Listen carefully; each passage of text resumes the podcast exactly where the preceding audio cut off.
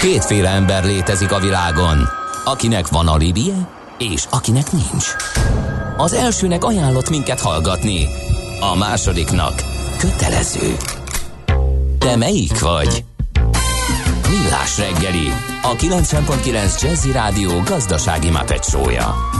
Ez nem animi, ez tény.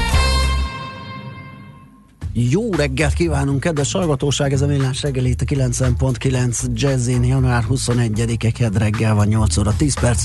A stúdióban Kántor Endre. És Gede Balázs. És 0630 20 10 909 az SMS, a WhatsApp és a Viber számunk. Azt mondja, kérlek szépen, hogy kérdezi egy hallgató, hogy a Center Coin is magyar e-ígéretes? Mitől egyedi, ha? Hát ez sajnos éppen Éppen lecsúszott a kérdés, igen, igen. a Debreceni Barnával nem tudjuk ezt már megbeszélni. Nézem, hogy van-e útinformációnk, de azt látom, hogy nincsen. Úgyhogy, illetve hát a legutóbbi a legutóbbi az nem a most érkezett. Az Erzsébet híd felé beállt, ez egy 15 perces információ. Nem hiszem, hogy sokat javult a helyzet, de hogyha... Ha van, küldjétek Igen. mindenképpen. Igen, és egy nagyon érdekes témát feszegetett nemrég cikkében Székely Sarolta, az m4.hu újságírója, és azt a témát amit egyébként mi is egy picit elkezdtünk már boncolgatni a legutóbb, amikor nyugdíjakról beszélgettünk Farkas Andrással itt a stúdióban. Ez egyébként podcastben meghallgatható a millástegeli.hu oldalon. Mégpedig azt, hogy mindenkinél drágább a nyugdíjasok élete. De itt van velünk a vonalban Székes Sarolta. Jó reggelt kívánunk, szervusz! Jó reggelt kívánok, sziasztok! Szia! Miért Na. vannak előnytelen helyzetben Igen. többszörösen magyar nyugdíjasok? Alapvetően az egésznek a kulcspontja az alacsony, illetve a kizárólag inflációhoz kötött nyugdíjemelés főleg úgy, hogy ezzel párhuzamosan ugye a bérek um, két számjegyel emelkednek most már az elmúlt uh, néhány évben, és ennek most már egyre jobban megmutatkozik a hátulütője. Egyrészt mi is többször beszámoltunk már um, ilyen szegénységi statisztikákról, ugye a bérhez kötött szegénységi mutatók lendületesen emelkednek, ezt a nyugdíjak nem követik, úgyhogy egyre több nyugdíjas kerül úgymond szegény sorba, vagyis hát a szegénységi küszöb alá, tehát nagyon kevés uh, jövedelemből élnek. Másrészt um, problémát jelent az is, hogy um, általában az év um, a ténylegesnél alacsonyabb mértékben emelik a nyugdíjakat uh, Magyarországon, tényleges inflációnál alacsonyabb mértékben. Igaz, ezt um, novemberben kiegészítő jutatás formájában megkapják, viszont um, ez leegyszerűsítve azt jelenti, hogy 10 hónapon keresztül ugye um, 10-20 milliárd forintokkal uh, hitelezik meg az államot. Harmadik részben pedig problémát jelent az, hogy az átlagos inflációt veszik figyelembe az emelésnél, ez viszont um, nem egészen fedi le azt a fogyasztói kosarat, ami igazából a nyugdíjasokra jellemző, mert teljesen másabb összetételű termékeket, szolgáltatásokat vásárolnak, és emiatt az alacsony nyugdíjemelés és az elszálló élelmiszerárak azt eredményezik, hogy gyakorlatilag nagyon drága az életük, és, és hiába a nyugdíj, nyugdíjemelés egyre kevesebb termékhez tudnak hozzáférni. Mert hogy ugye az alapvető élelmiszerek egy igen nagy súlyt képviselnek a nyugdíjas ö, fogyasztói kosárban, ugye emellett nyilván a gyógyszerek, egészségügyi ellátások szerepelnek benne, ö, és ezért lehet ez. Mégis mekkora a különbség? Tudunk-e valamilyen számot mondani az általánosan használt fogyasztói kosár, tehát az, az általános infláció és a nyugdíjas infláció között? Igen, a statisztika szerint, vagyis hát a statisztikából megpróbáltuk legyűjteni azokat a termékeket, amiket a legnagyobb mhm. mértékben vásárolnak. El, er, erre számoltunk, illetve szintén legyűjtöttünk egy kiadási összeget. Így azt kaptuk, hogy 331 ezer forintba kerülnek az alapvető élelmiszerek, a gyógyszerek, illetve hát az élvezeti cikkek is, mert ugye egy nyugdíjas ugyanúgy um, dohányozhat és megihat egy-egy sört, illetve bort, tehát emellett sem um, mehettünk el. Um, és ezek, ennek a termékcsoportnak az ára tavaly 7,8%-kal emelkedett, ezzel párhuzamosan a nyugdíjak 3,4%-kal, tehát um, nagyon több mint 4%-os reálszintű leértékelődés mutatkozik a nyugdíjak esetében ez alapján. Mhm. Kérdés, hogy lesz-e ebben, vagy várható-e bármiféle változás? Ugye sokszor beszélgettünk arról, hogy a demográfiai változások következtében beálló helyzet, viszont több lesz majd, egyre több lesz a nyugdíjas, és egyre kevesebb az aktív foglalkoztatott, aki eltarthatja őket. Ugye ez lehet egy eszköz például a nyugdíjak el, ilyen módon való elég, elértéktelenítése, arra vonatkozóan, hogy a költségvetés bírja a tempót. Hát um, ahogy lesz a változás, ugye most egyre több, uh, többen szólalnak fel annak érdekében, hogy uh, béremelkedéseket is vegyék figyelembe a, a nyugdíjak uh, számításánál. Nem tudni, hogy, hogy végül Hát akkor még, um, még nagyobb ütemben kéne emelni, ugye? Tehát az első lépés a, a, egy nyugdíjas inflációnak a követése, de hogyha meg a bérek emelkedését nézzük, akkor meg valószínűleg még magasabb tempóban kéne. Igazgatni. Igen, ez biztos, mert ugye a bérek azok Igen. nagy valószínűség szerint tavaly azért 10-11% kal emelkedtek, és, és azért nagyon jelentős különbség van a két, két jövedelemforma változása között. És egyébként itt még érdemes megegyezni azt is, hogy a nyugdíjasok költését megnéztük az aktív háztartásokra is, uh-huh. és itt még nagyobb különbség mutatkozott.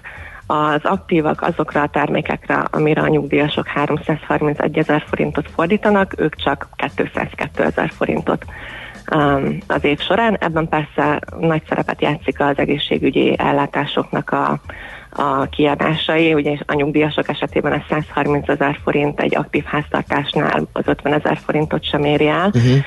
illetve arra következtettünk részben az adatok segítségével is, hogy ez um, azzal is magyarázható, hogy egy aktív háztartás ugye teljesen másféle életstílust um, képvisel, és hát másféle um, ütemterv, ütemterv szerint uh, éli a mindennapjait, így sokkal kevesebbet vásárol feltételezhetően otthonra alapélelmiszerekből, és, és ennek is köszönhető, hogy a kiadás az sokkal alacsonyabb. Hát egyébként nagyon érdekes, mert tényleg az egészségügy ez kiugró, és nyilvánvalóan ez a 38%-os különbség az aktív háztartás meg a nyugdíjas háztartás költésében ez nagyrészt ott ö, van, de ha végignézzük szépen a sort, ahogy emlegetted, hogy sertéshús, ö, akkor van egy ilyen szalámi, szárazkolbász, sonka, baromfi, dohányáró, stb. Tehát nagyon kevés ponton ö, több az aktív háztartás költése, mint a nyugdíjasé. Hát annyira kevés, hogy mindössze egyetlen egy tételt találtunk, amire az aktív háztartások többet költenek, ez pedig a dohányáru. Uh-huh.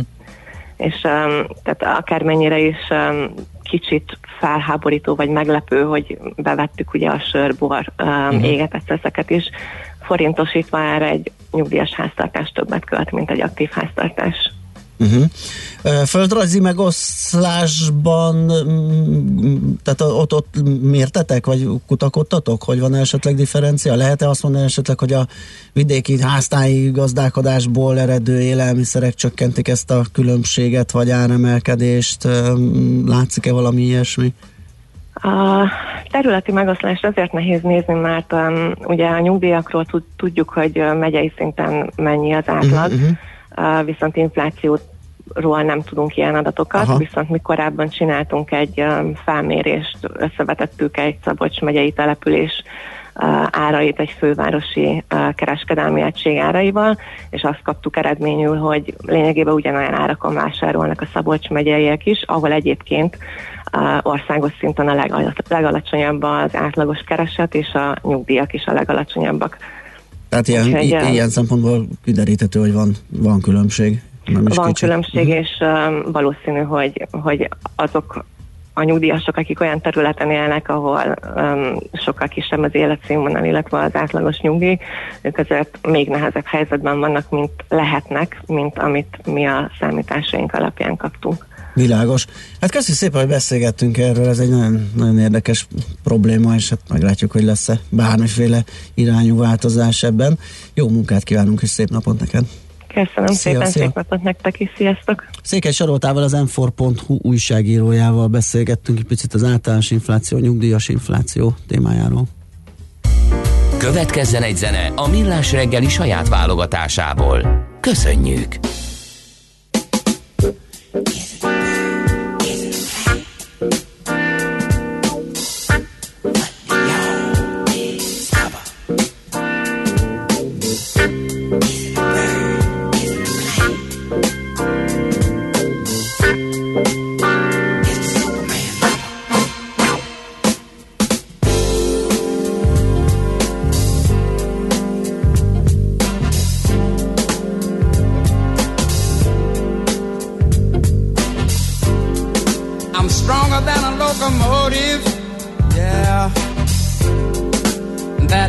saying is true.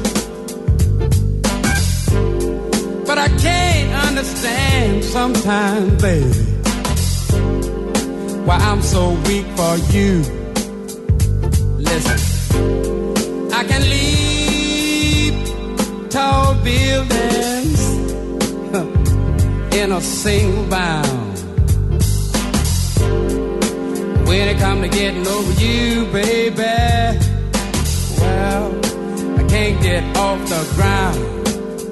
But they call me the Superman lover, yeah. Say they call me the Superman lover, yeah. But something wrong, something wrong with me to see. Something wrong, yeah, yes it is.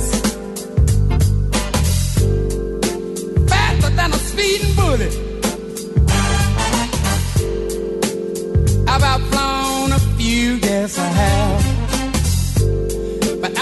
Be flying awful slow sometimes, baby. I can't keep up with you. I got x-ray vision. And I can see, see through steel too, baby. I know it's something wrong with me. Cause I can't see through you. Now, but they call me Superman lover, yeah. Call me that Superman lover, yeah. But something wrong, wrong, wrong, wrong. There's something wrong with me, is. Yes, it is. Look, look up in the sky. Come on, look, look, and you'll see me flying by. Why don't you just look, look? And if you do, come on and look, look. I'm flying straight to you. They call me Superman lover. Say they call me the Superman lover. Yeah. But something wrong. Something is wrong with me to see now.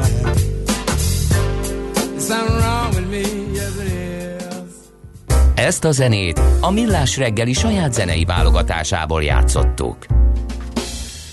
Redus kérdezi, hogy szerintetek létezhet nyugdíjas, aki albérletben lakik, vagy ez teljes paradoxon? Hát biztos, hogy létezhet. Nem, biztos, biztos, Kell, hogy persze. legyen. Csomószor látni híradóba is például, hogyha valami baj történik, kigyulladt, nem tudom micsoda, és kiderül, hogy bérelte az adott lakrészt az idős pár, vagy egyedülálló, meg hát egyáltalán hát ez, ez egy létező lehetséges dolog. Na, még vissza... Nézzünk közlekedést egy kicsit gyorsan. Köz, jó, Így van. oké, okay, jött egyébként friss. M3-os M0-tól áll befelé. Ezt kaptuk, ezt a rövid helyzetjelentést egy kedves Uha, igen, bizony, bizony lehet látni, hogy áll ö, az M0-tól elég sokáig, ö, és a M3-as bevezető szakasz az, ami um, ott Újpest után már egy kicsit jobban járható, de aztán megint besűrűsödik, és egészen az uszodáig elég csúnya az M3-as bevezető szakasz, igen, ezt lehet látni a térképen. Hát egyébként a gócpontokon nagyon rossz közlekedni, ahogy elnézem, a hegyalja út is eléggé áll, egészen egészen a hídig, az Erzsébet híd pedig Pestről Budára nehezen járható jelen pillanatban. A Nagyszőlősi út is befelé, a Bocskai út is egészen sűrű, úgyhogy hát jól nem igazán lehet közlekedni szerintem sehol Budapesten. Sehol, az útinformnak az információjával is kiegészíthetjük ezt az M3-as ö, mm, torlódását ő is, ők is írják. Ezen kívül az m 0 autó déli szektorában, az M1-es autópálya felé vezető oldalon Sziget-Szent Miklós térségében is erős a forgalom. A 10-es főúton az ürömi ö, körforgalomtól befelé, a 11-es főúton Tahitót falu, Leányfalu, Szentendre útvonalon, és a 31-es főúton Mende, Gyömrő és Maglód átkelési szakaszán kell erős jármű forgalomra, illetve korlátozott látási viszonyok miatt ö, lassabb haladásra felkészülni. Na nézzük, akkor E10-es ö, körben még futunk egy még kör, egyet. Még a kiegészítő, kiegészítő Nem baj, fontos ez. Ugye ez a harmadik kanyar. Kérlek, meghallgattam a múltkori beszélgetést a Magyar Ás vagy Olajszövetség elnökével. Gráda Ottóval. Gráda Ottóval, igen, és ö, ö, hallottam, hogy meg lehet nézni az interneten, elő lehet keresni az információkat, stb. És én találtam egy ilyen oldalt, ahol bárki lecsekkolhatja azt, hogy az ő autóját érdemes-e E10-zel, tehát a megnövelt bioetanol tartalmú benzinnel tankolni, lesz-e vele probléma, vagy nem. Ez egy 35 ezer autós adatbázis, magyar programozók hozták létre, és az e e10check.hu A csekket azt angolul akkor Cse- check.hu tehát nem postai csekk, Igen. hanem csekk, egy-kettő. Igen, C-H-E-C-K. E10 check.hu és roppant egyszerű a kezelése, megnyomod, hogy autót vagy motort ellenőrzöl, ott van a márka, a modell, az évjárat, és ebből a háromból szépen leszűri neked. Én már meg is néztem a kocsimat, és kapott egy csomó zöld pipát, pedig nem fiatal. Úgyhogy itt lehet ellenőrizni azt, hogy az autó kompatibilis-e az új 95-ös benzinnel, vagy sem. Na, viszont kérlek szépen, én egy érdekes dologra álltam, tankoltam, és akkor ugrott be, hogy ugye itt körül beszélgettünk, hogy ilyen um, korozív, meg ilyen hatás, olyan hatás, meg hogy jó az autónak, vagy nem. És ahogy csorgatom befelé a benzint, akkor ugrott be, hogy azért egy dologról én még nem olvastam, nem találkoztam. Lehet, hogy bagatel, lehet, hogy csak nekem ö, számít, vagy érdekes, de akkor ott a tankolás közben még csak az jutott eszembe, hogyha egy olcsóbb, kom- tehát hogyha van egy ö, keverék, aminek van egy olcsóbb és egy drágább komponens, és az olcsóbb komponens részarányát megnöveljük, akkor az olcsóbbá kéne, hogy váljon, ha ez érthető. Aki emlékszik az E85-ös tiszta bioetanolra, amíg lehetett kapni 2016 szeptember végéig, az egy jó 100 forintos különbséget tartott a benzinhez képest. Egyébként ez nem véletlen, nem csak az előállítási költsége, de a fűtőértéke is alacsonyabb az alkoholnak. Tehát többet is fogyasztott belőle az autó, aki azzal akart járni, hogyha volt olyan átalakítója. És kérlek szépen számolgattam, tehát ez, ez vitathatatlan, ugye, hogyha az, az olcsóbb komponens megnöveljük, akkor a, az átlag, a súlyozott átlag az alacsonyabb lesz. És kérlek szépen számolgattam, hogy ez vajon mennyi lehet ez az összeg. És arra jutottam, hogy ugye vettem egy 20 literes átlagot, roppant egyszerű, mert az 5 az az egy huszada az egésznek, és ebből lett most két huszada vagy egy tized a bioetanol rész az üzemanyag keverékbe. Na most kérlek szépen az első körben, ugye, hogyha veszünk egy 400 forintos benzinárt, akkor 8000 forint volt ez a 20 liter, ezzel az E10-essel pedig 7895 forint, ami a 400 forint per literes benzinárhoz képest 394 forint 75 fillér. Vagyis több mint 5 forintos a differencia, ami így elsikkadt ebbe, ebbe a sztoriba. Úgy Ennyi, gondolták, hogy ez, úgy gondolták, hogy ez ilyen kerekítés, ez belefér. Úgy Bele, is jön, 5 megy forint a, az kerekítés. hogy is jön, megy a benzinár föl le, hát ugye ezzel miért kéne foglalkozni? Hát meg egyébként is ugye, ami kimondva, kimondatlanul megszólt, hogy, a, a, lényegében a, az üzemanyag kereskedők, kiskereskedők, tehát a benzinkutak malmára hajtotta a vizet, akik ezzel az egésszel um, azt tudták csinálni, hogy egy picit a prémium üzemanyagok felé terelték a fogyasztókat. Nem véletlen, hogy a prémium üzemanyagoknak az ára az hirtelen meg is ugrott, amikor ez az egész konfúzió volt. Igen, hát ezt majd meg fogjuk nézni az adatokból. Én megnéztem, hogy a 7 és 8 százalék között volt eddig a prémium üzemanyagok fogyasztása benzin esetében. Uh-huh. Gázolajnál ez magasabb, ez 10 százalék. Valószínűleg ez annak köszönhető, hogy például télen gyanítom többen áldoznak rá, ugye, uh-huh. hogy biztos. Hogy legyen biztos az legyen, indítás, ö, stb. a hideg környezetben a, a jobban adalékolt prémium gázolajja biztosabb a közlekedés, úgyhogy majd abból ki fogjuk tudni silabizálni, de egyébként ahhoz képest is, tehát az etanolgyártók is jól járnak, mert hogyha 8% volt a 98-as prémium benzinnek a, a felhasználása, akkor az E85E biztos, hogy sokkal alacsonyabb. Most meg viszont gondold el, ugye a benzinnek a 10%-át azt teszi ki, kérlek szépen egy tavalyi adatot Hát nem nézek, mindig 10, én 6 körül van ez a valós arány, ez is érdekes. Ezt az a, össz, az össz, igen, így van, az a össz. 95-ösben 10 százalék, Ja, és ugye értem. kevesebb 5 százalék a, a 98-asban, és majd valahogy, illetve hát 10 százalék max a 95-ösben, és ugye ebből jön majd ki az az átlag, amit hozni kell, ez a bizonyos 6-7 százalék, hogyha jól emlékszem a beszélgetésben elhangzott adatra. úgyhogy ott, ott annyi, és kérlek szépen a tavalyi adatokat leszűrtem itt a petroleum.hu-n, ez a Magyar Ásványolaj Szövetség oldala, és abból az derül ki, hogy 1,37 század milliárd liter 95-ös motorbenzin fogyott, vagyis vagyis most ennek a 10%-a lesz etanol, ami szerintem elég, elég csinos ö, történet.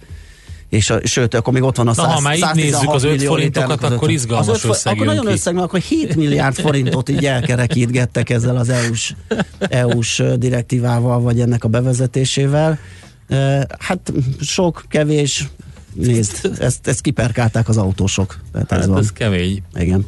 Na ballagjunk tovább László Bekati rövid híreivel, utána folytassuk a millás reggelit. Műsorunkban termék megjelenítést hallhattak. Reklám A zene kaland. Daniel Knider János jelenései a Nemzeti Filharmonikus Zenekar és a Nemzeti Énekkar előadásában. A svájci születésű amerikai jazz szaxofonos és komponista bibliai oratóriumát, majd Brahms német requiemjét Sebastian Weigl vezényli február 5-én a Műpában. Az est szólistái Rost Andrea, Szalai Ágnes, Fülep Máté és Kálmándi Mihály. www.filharmonikusok.hu Majd alszom, ha kész. Ismerős? Ha most kezded, talán még nem, de előbb-utóbb át fogod élni. Úgy hívják újrakezdés, vagy elkötelezettség, kitartás, hit magadban és az ötletedben. Mindenki másképp nevezi, de egy biztos, nagyszerű dolgokhoz vezet. Ha téged sem hagy nyugodni innovatív ötleted, ne hagyd kihújni a szikrát. Jelentkezz az MVM Edison Startup versenyre 2020. február 29-ig. Mi támogatunk, mentorálunk, és mindent megadunk ahhoz, hogy sikerre vidd ötleted. MVM Edison. Reklámot hallottak. Rövid hírek a 90.9 Jazzin. Budapest politika szakmai műhelyt hoz létre a kormány. A Budapest Fejlesztési Központ vezérigazgatója Vitézi Dávid lesz. A BFK nem vesz át önkormányzati feladatokat. Kezdődnek a 2020-as bértárgyalások a Tesco-nál, ahol rendszerint többszörös egyeztetések során alakul ki, hogy várhatóan januárig visszamenőleg mekkora fizetést vihetnek haza a dolgozók. Már három halálos áldozata van a spanyol ítéletidőnek. Az erős szél, az eső és a havazás miatt több közút járhatatlan. Az Alicantei repülőtér vasárnap óta zárva tart. Katalóniában 12 méter magas hullámokat és óránként 122 kilométeres erősségű szelet mértek. Immár hivatalos jelentés igazolja, hogy a Kínában megjelent tüdőgyulladást okozó vírus emberről emberre terjed, ezt korábban csak valószínűsítették a hatóságok, mostanra Tájföldön és Japánban is megtalálták a vírus nyomait. A pára és a köd északon északkeleten megmaradhat tartósan, máshol rövidebb napos időszakok lehetnek délután 0-6 fok között alakul a hőmérséklet. A hírszerkesztőt László B. Katalint hallották hírek legközelebb fél óra múlva. Budapest legfrissebb közlekedési hírei, itt a 90.9 jazz Budapest lassú a haladás a Budai alsórakparton a Szépvölgyi úttal a Döbrentei térig, a Pesti alsórakparton a Szent István parttól az Erzsébet hídig, a Hegyaljó úton az Erzsébet híd előtt, valamint a Szélkámán tér és a Clark Ádám tér közelében. Lezárták a 9. kerületben az Angyal utca egy szakaszát a Soroksári út közelében daruzás miatt. Lezárták a félútpályát a Szondi utcában és a Bajza utca és a Székely Bertalan utca között építkezés miatt. Pongrász Dániel, BKK Info. A hírek után már is folytatódik a millás reggeli, itt a 90.9 jazz Következő műsorunkban termék megjelenítést hallhatnak.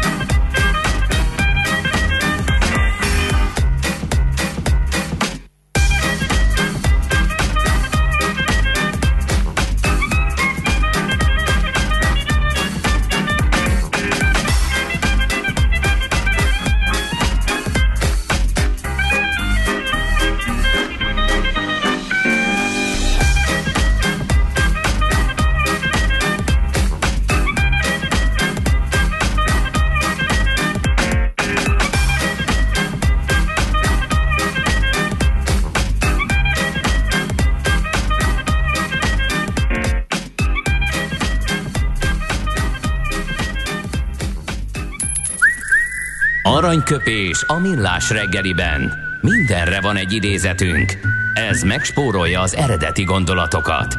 De nem mind arany, ami fényli. Lehet kedvező körülmények közt gyémánt is. Benny Hill az egyik születésnaposunk, 1924-ben született ezen napon, január 21-én. Egy alkalommal azt mondta, azért, mert még senki sem panaszkodott, az még nem jelenti azt, hogy minden ejtőernyő biztonságos.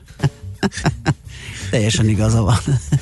És uh, majd még, hogyha belefér a műsorba, akkor egy picit még Benny Hillezünk egy pár mondat erejéig legalább. Uh, ha nem, akkor meg majd bepótoljuk valamikor. Minden esetre nagyon sok jópofa dolog van az ő életével kapcsolatban, amit így érdemes lenne elmondani. Aranyköpés hangzott el a millás reggeliben. Ne feledd, tanulni ezüst, megjegyezni arany. És még egy szolgálati közlemény, mert azt írja egy hallgató, hogy online adásban több a zene, kevés az info. Miért nem lehet az élőadást ott is adni? Én szerintem a Jazzy Groove-ra tévedt a hallgató, mert abban nincs bár abban semennyi szöveg sincs. Igen. Nem tudom. A millásregelő.hu-n, hogyha most rámentek az online élő adásra, akkor minket fogtok hallgatni. Nekünk ugyanaz az online adásunk, mint a, az élő adásunk. Nem nem vár, kettőt. Nem. Lehet egyébként, hogy ott ül az Ács meg a Miálovics az online adásba. Egy és csinálnak egy millás árnyék, igen, árnyék millás reggelit. Na, hát izgalmas inflációs adatokkal szembesülhettünk a legutóbbi statisztikákban, és hogy egy picit ezt ki beszéljük. Itt van velünk a KNT Bank vezető makrogazdaság elemzője a vonalban, német Dávid. Szervusz, jó reggelt! Jó reggelt kívánok, sziasztok! Hát valamiben Európa Szia. bajnokok vagyunk, végre! Így van, ott az inflációban. Gondolom erre gondoltál. Erre gondoltam, igen, meg hát arra, hogy így azt, ezt már mindenki érezte a bőrén, és a, a 2019-es év vége fele a, harm, tehát a negyedik negyedében megsűrűsödtek nálunk az olyan hallgatói hozzászólások, üzenetek, ahol mm, azt mondták, hogy hát ez nem jó ez az inflációs adat, meg hogy nem igaz, hogy nem olyan az, olyan az infláció, mint hivatalosan, mert ők ezt jó, sokkal jobb, magasabbnak érzik. Ez nagyon régóta téma, hogy mennyire mér jól az infláció, és vannak pro és kontra érvek, hát lehet amellett is felsorolni érveket, hogy nagyon alulbecsüli, és sokkal magasabb az infláció, de persze amellett is lehet érveket hozni, hogy ez is magasabb, mint a valóság. Ugye itt attól függ, hogy az ember miket tesz bele a fogyasztói kosárba, és nagyon más különböző területen élőknek, különböző társadalmi helyzetben élőknek, illetve jövedelmi helyzetben lévőknek. Úgyhogy nehéz ebben igazságot tenni, de azért általában azt lehet hallani, hogy az emberek jóval magasabbnak érzik az inflációt, mint a valóság hiszen ritkán vásárolnak például olyan termékeket, amiknek éppen csökken az ára.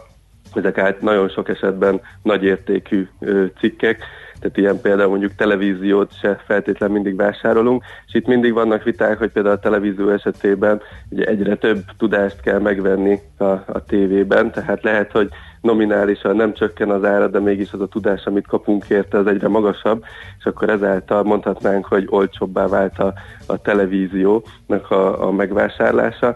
E, de másik oldalon megvan, aki azt mondja, hogy régen megvettünk egy mondjuk egy hűtőszekrényt vagy egy mosógépet, és az 18 évig működött. Most viszont lehet, hogy folyamatosan javul a a terméknek a tudása, de hogyha ezt le kell cserélni 4-5 évente, vagy 6 évente, ugye akkor sokkal sűrűbben szembesülünk ezzel, és rá vagyunk kényszerülve, hogy kiadjunk ezekre a termékekre e, egyre több pénzt.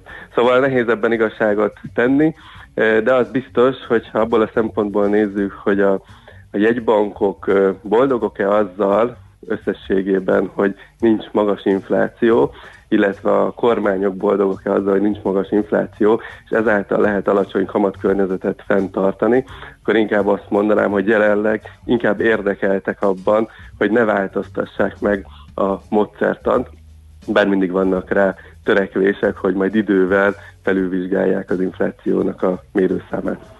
Hát de hogyha megnézed az inflációs kosarat, nekem az a problémám ezzel, hogy van egy, egy komoly társadalmi réteg, nevezzük őket középosztálynak, bár ezzel most többen, akik szociálpolitikával foglalkoznak, nem értenek egyet, de mondjuk nevezzük középosztálynak ezt a réteget, ez a vásárlói bázisnak a legnagyobb része, hogy hát ők nem vásárolnak olyan dolgokat, ami az inflációs kosárban van, amiből számítjuk az alapinflációt, és most a nyugdíjas inflációs kosarat hagyjuk is.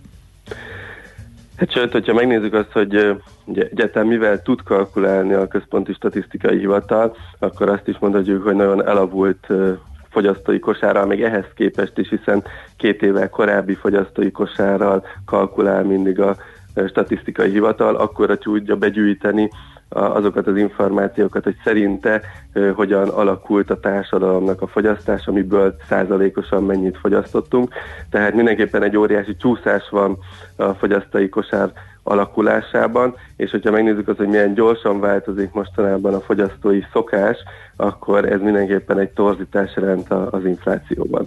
De igen, hát ezt föl lehet hozni, hogy, hogy pont ez a probléma a nagy értékű termékekkel, hogy lehet, hogy öt évente vásárol egyet az ember, de akkor ez egy nagyon nagy kiadás a háztartás számára, és nagyon ritkán szembesül vele, és amiatt, hogy ez nagy értéket képvisel, emiatt lehet, hogy túl nagy akkor a súlya a fogyasztói kosárban, és ezért nem érzékeljük annak a jelenlétét. De ugye például Európában az egyik leg gyakrabban elővett téma az, hogy miért nincs benne a, a lakbér például mm. nagyobb súlyjal, ami meg nagyon sok embert érint, és egyre több embert érint.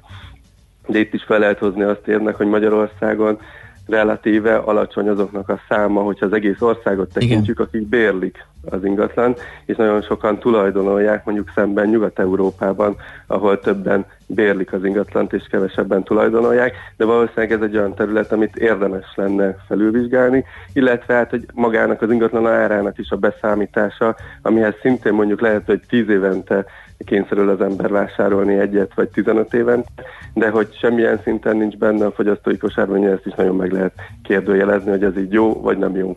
Én azt nem de... hogy ezt el lehetne osztani, egy egyszerű szám, számolási módszerrel, nem? Hát... Van, van erre módszer, ugye a GDP deflátornál gondolom kibukkanna az, hogyha nagyon fals lenne az infláció számítása. Tehát én, nekem, én azt gondolom, hogy ez az egyénnek vagy társadalmi rétegeknek a problémája, hogy más az inflációjuk esetleg, mint ez a bizonyos számított kosár, de makrogazdasági szempontból azért nagyon nem, nem, nem téved. Hát így van, van a GDP deflátor, amivel szintén próbálják mérni a pénzromlás ütemét. Ugye eleve az egy nagyon nehéz dolog, hogy megnézni, hogy mennyi termék van, ami elérhető egy országban. Uh-huh. Tehát ezzel ezt nem tudjuk fölmérni, az összes terméket, hiszen e, egyetlen mondjuk, ha tejből nézzük, abból is legalább van biztos 50 féle, amit meg tudunk vásárolni Igen. a boltban. Na most melyiket vesszük ki? Uh-huh. És hogyha éppen annak a kiválasztott terméknek az ára nem változott, de az összes többinek meg igen, ugye már akkor hogyan számítjuk bele. Tehát, hogy ez ez nagyon-nagyon nehéz ezt ilyen szempontból mérni, és ezért próbálják a GDP deflátort is használni, ami, ami egy szélesebb réteget, ugye megpróbálja az egész gazdaságban elérhető termékeknek az árszínvonal változását Tehát nem mint alapján, mérni. hanem minden termék és szolgáltatás alapján. Aha. Így van, ott megpróbálják visszanézni azt, hogy, hogy volumenében hogyan alakult a kibocsátás az országban, és eközben mennyivel lett nominálisan több a GDP, és akkor ebből megpróbálják visszaszámolni, hogy akkor mennyi is volt ebből az, ami az árváltozás generált, és nem az, hogy gyarapodott a, a GDP-nk. Ugye ez egy másik módszertan. Valószínűleg egyik se tökéletes, csak ezért próbálják a statisztikusok több oldalról megvizsgálni az áramlást, vagy az árszínvonal változást, és akkor ebből következtetni, hogy akkor most nagyon nagy az infláció, vagy alacsony az inflációnak a mértéke, de én azt gondolom, hogy bármekkora is lenne ez a szám, amit kimutatnak, biztos, hogy bizonyos társadalmi rétegek azt mondanák, hogy túl alacsony, vagy túl magas, éppen attól függően, hogy az ő fogyasztói kosaruk hogyan áll össze. Van egy ö, olyan, olyan kérdés, hogyha ez viszonylag egyszerű, és nagyon sok minden gyűjtenek ugye rólunk adatokat, hogy lényegében ezek a nagyáruházak, a kiskereskedelmi nagy egységeknél nagyon egyszerűen begyűjthető lenne az, hogy ki mennyiért vásárolt, illetve nyilván nem név, nevesítve, hanem anonim módon, és egy azonnali adatsort kapna meg a statisztikai hivatal. Miért nem lehet azzal dolgozni? Hát ez majd a jövőben előfordulhat, hogy egyre inkább uh-huh. így tud működni, amikor minden digitálisabban működik. Azért itt uh, azt sem szabad elfelejteni, hogy nem mindig azért a nagy uh, plázákban vásárolunk, meg hipermarketekben. Tehát lehet, hogy én kimegyek a kis piacra, a helyi piacra, ahol mondjuk egy jó, egy kis fecnin kapom meg a számlát, és sehol Amin, nem amin az van, igen, azt tetszik a legjobb, egyes gyűjtő 200 forint, kettes gyűjtő 600 forint, hármas gyűjtő 400 forint, és akkor ott az összesen, és akkor nézd meg abból, hogy mit vettem. hát igen, úgyhogy... Nagyon felment az egyes gyűjtő ára 2019 utolsó negyed évében. Igen. Úgyhogy, de, de egyébként abban van igazság, hogy ahogy a fejlődik a technológia, egyre többet be kell mutatni digitálisan kiszámlázni, és ahogy egyébként azért ehhez kellenek számítókapacitások is. Tehát az, hogy mondjuk 10-15 éve, amikor még lassabbak, vagy akár 30 éve ugye lassabbak voltak a számítógépek, vagy kézzel kellett számolni az inflációt, akkor azért nehéz lett volna elvárni az emberektől, hogy mondjuk 9, millió különböző terméknek az árát folyamatosan vizsgálják, de hogyha ezt mind-mind begyűjtjük, és ahogy ezek a mesterséges intelligencia alapú fej, számolások elkezdenek javulni, akkor lehet majd egyre jobb statisztikákat kinyerni. Tehát erről szól egyébként ez az egész big data történet, tehát ez nem csak a statisztikusoknak, hanem minden területen óriási javulást tud majd hozni a, a, az adatok kezelésében és ezeknek az értelmezésében és felhasználásában. Világos. Akkor még egy még, kör. Még egy szó az adatról, én arra gondoltam, igen. a decemberi 4 ra hogy mit mond ez nekünk, illetve hát nektek makrogazdasági jellemzőknek, hogy most mire számítsunk, mi lehet az idén inflációs fronton? Nem volt óriási meglepetés az a 4 mert lehetett azt látni, hogy 2018-ban hogyan változott az üzemanyagára, és ehhez képest 2019-ben mi volt, szóval ez egy nagyon nagy bázis hatás volt, és emiatt szaladt az infláció. De azért azt szerintem mindenképpen fontos, hogy az éves átlagos infláció még 2018-ban 3,3 volt, 19-ben már 3,4, és 2020-ban azt látom, hogy valahol 3,5 százalék körül alakulhat. Tehát most már arról beszélgetünk, hogy azért stabilan még ez a fajta inflációs módszertan szerint számított fogyasztói árindex is meghaladja a jegybanknak a 3 százalékos inflációs célját. És ebben azért jelentősen benne van az, hogy ugye a belső kereslet az hajtja fölfelé a fogyasztói árakat. Itt a szolgáltatásoknál nézzük, akkor nagyon gyakran 4-5 százalékos az inflációnak a mértéke. Ezzel szemben pedig a tradable termékeknek, ugye ezek a tartós fogyasztási cikkek, amiket külföldről hozunk be nagy részben, azoknak az ára meg egyelőre inkább ilyen 0,1% körül növekszik csak. És a nagy kérdés az az, hogy például az, hogy folyamatosan gyengül a forint, ez valamikor egyszer csak elkezd beépülni ezekbe a termékekbe is, mert ha ide beépül, akkor, akkor egy nagyobb árnyomás tud kialakulni, és ebbe egyelőre a jegybank nagyon biztos, hogy ez nem fog beépülni, és azért nem kell itt félni az infláció megugrásától, de azért az, hogy folyamatosan növekednek a bérek, és egyébként más költsége is esetleg a vállalatoknak, egyre nehezebben tudja lenyelni azt, hogy mondjuk az árfolyam is gyengül, és egy idő után sajnos kénytelen áthárítani a fogyasztókra, pláne, hogy azt látja, hogy nagy a kereslet, és egy magasabb ára mellett is megvásárolják a, ezeket a termékeket a fogyasztók. És egy másik pont még, ami számomra fontos, hogy mondjuk négy éve még azt láttuk, hogy a inflációs várakozások azok aszimmetrikusak és inkább alacsonyabb inflációt várnak. Most már azt lehet látni, hogy kb. 2 és 5 százalék között szóródik az inflációs várakozás, és ahogy haladunk előre, egyre inkább emelkednek az inflációs várakozások, és ez is egy olyan jel, hogyha ezt nem tudja megállítani a Nemzeti Bank, akkor egyre inkább egy magasabb inflációs pályával kell középtávon is számolnia. Oké. Okay. Hát nagyon köszönjük, tök jó volt ez az inflációs ö, fejtágító, úgyhogy köszi szépen neked, jó munkát, szép napot már. Szia, szépen. Nektek is szép napot, sziasztok! Német Dávid a KNH Bank vezető makrogazdasági elemzőjével beszélgettünk. You never feel happy.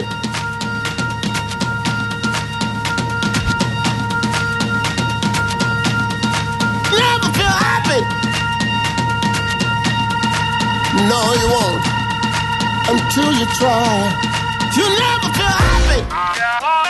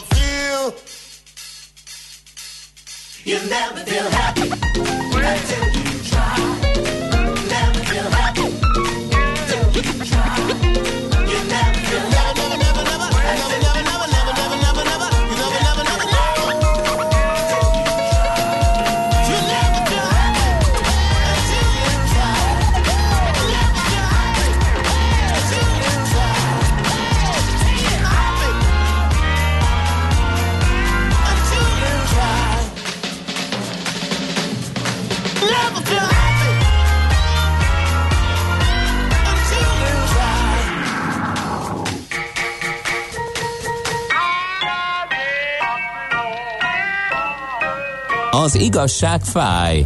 Persze nem annyira, mint olyan bicajra pattanni, amelyről hiányzik az ülés. Millás reggeli.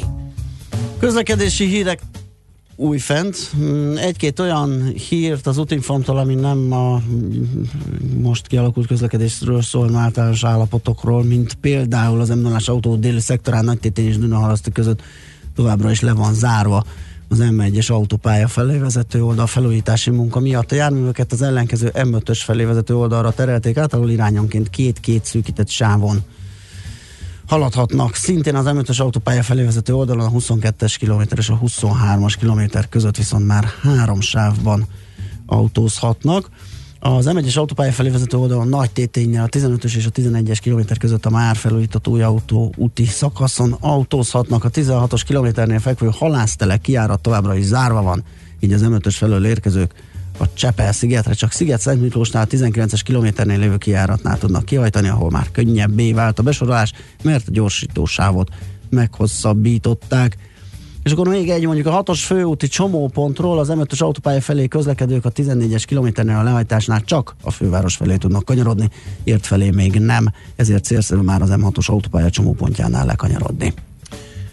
Én azt néztem, hogy hol vannak forgalomkorlátozások Budapesten, illetve szűkítések, például a Toldi Ferenc utcában, a útszűkület az első kerületben, a Franklin utca kereszteződésénél, illetve lezárták a Fortuna közt is, ez ugye az Országház utca és a Fortuna utca közötti ö, szakasz, ö, úgyhogy ott mindenféleképpen, és útszűkület van még az Attila úton, a Bugát lépcsőnél, úgyhogy ott is óvatosan eh, kell közlekedni, és figyelemmel. Hamarosan folytatjuk László Békati hírei után a Millás reggelit, és mivel kedv van, mesél a múlt rovatunkkal kezdünk. Egész végig ugye most a 9 órás blogban a főszerep a kultúráé lesz, hiszen nem csak mesél a múlt, hanem kultmogul rovatunk is van. Mesél a múlt rovatunkban Amedeo Modiglianiról fogunk beszélgetni, Katona Csaba történésszel, ő egyébként száz éve, tehát 1920. január 24-én hunyt el, ugye jellegzetes tagja volt a Párizsi iskolának, ez a festő művész és szobrászművész, úgyhogy egy kicsit az életútjáról beszélgettünk és utána pedig kultmogul rovatunkban egy igen érdekes filmről fogunk beszélni Petényi Katalin forgatókönyvíróval, mégpedig Gyöngyösi Bence a Feltaláló című életrajzi drámájáról, amely ugye a Béres csepp megszületésének izgalmas történetét és hát magának dr. Béres József kutatónak a hatalommal vívott harcát mutatja be a 60-as, 70-es években, úgyhogy ez jön majd kultmogul rovatunkban. Közben persze a budapesti értéktősdét nyitását is figyelemmel kísérjük, és megnézzük majd, hogy milyen trendek alakultak ki.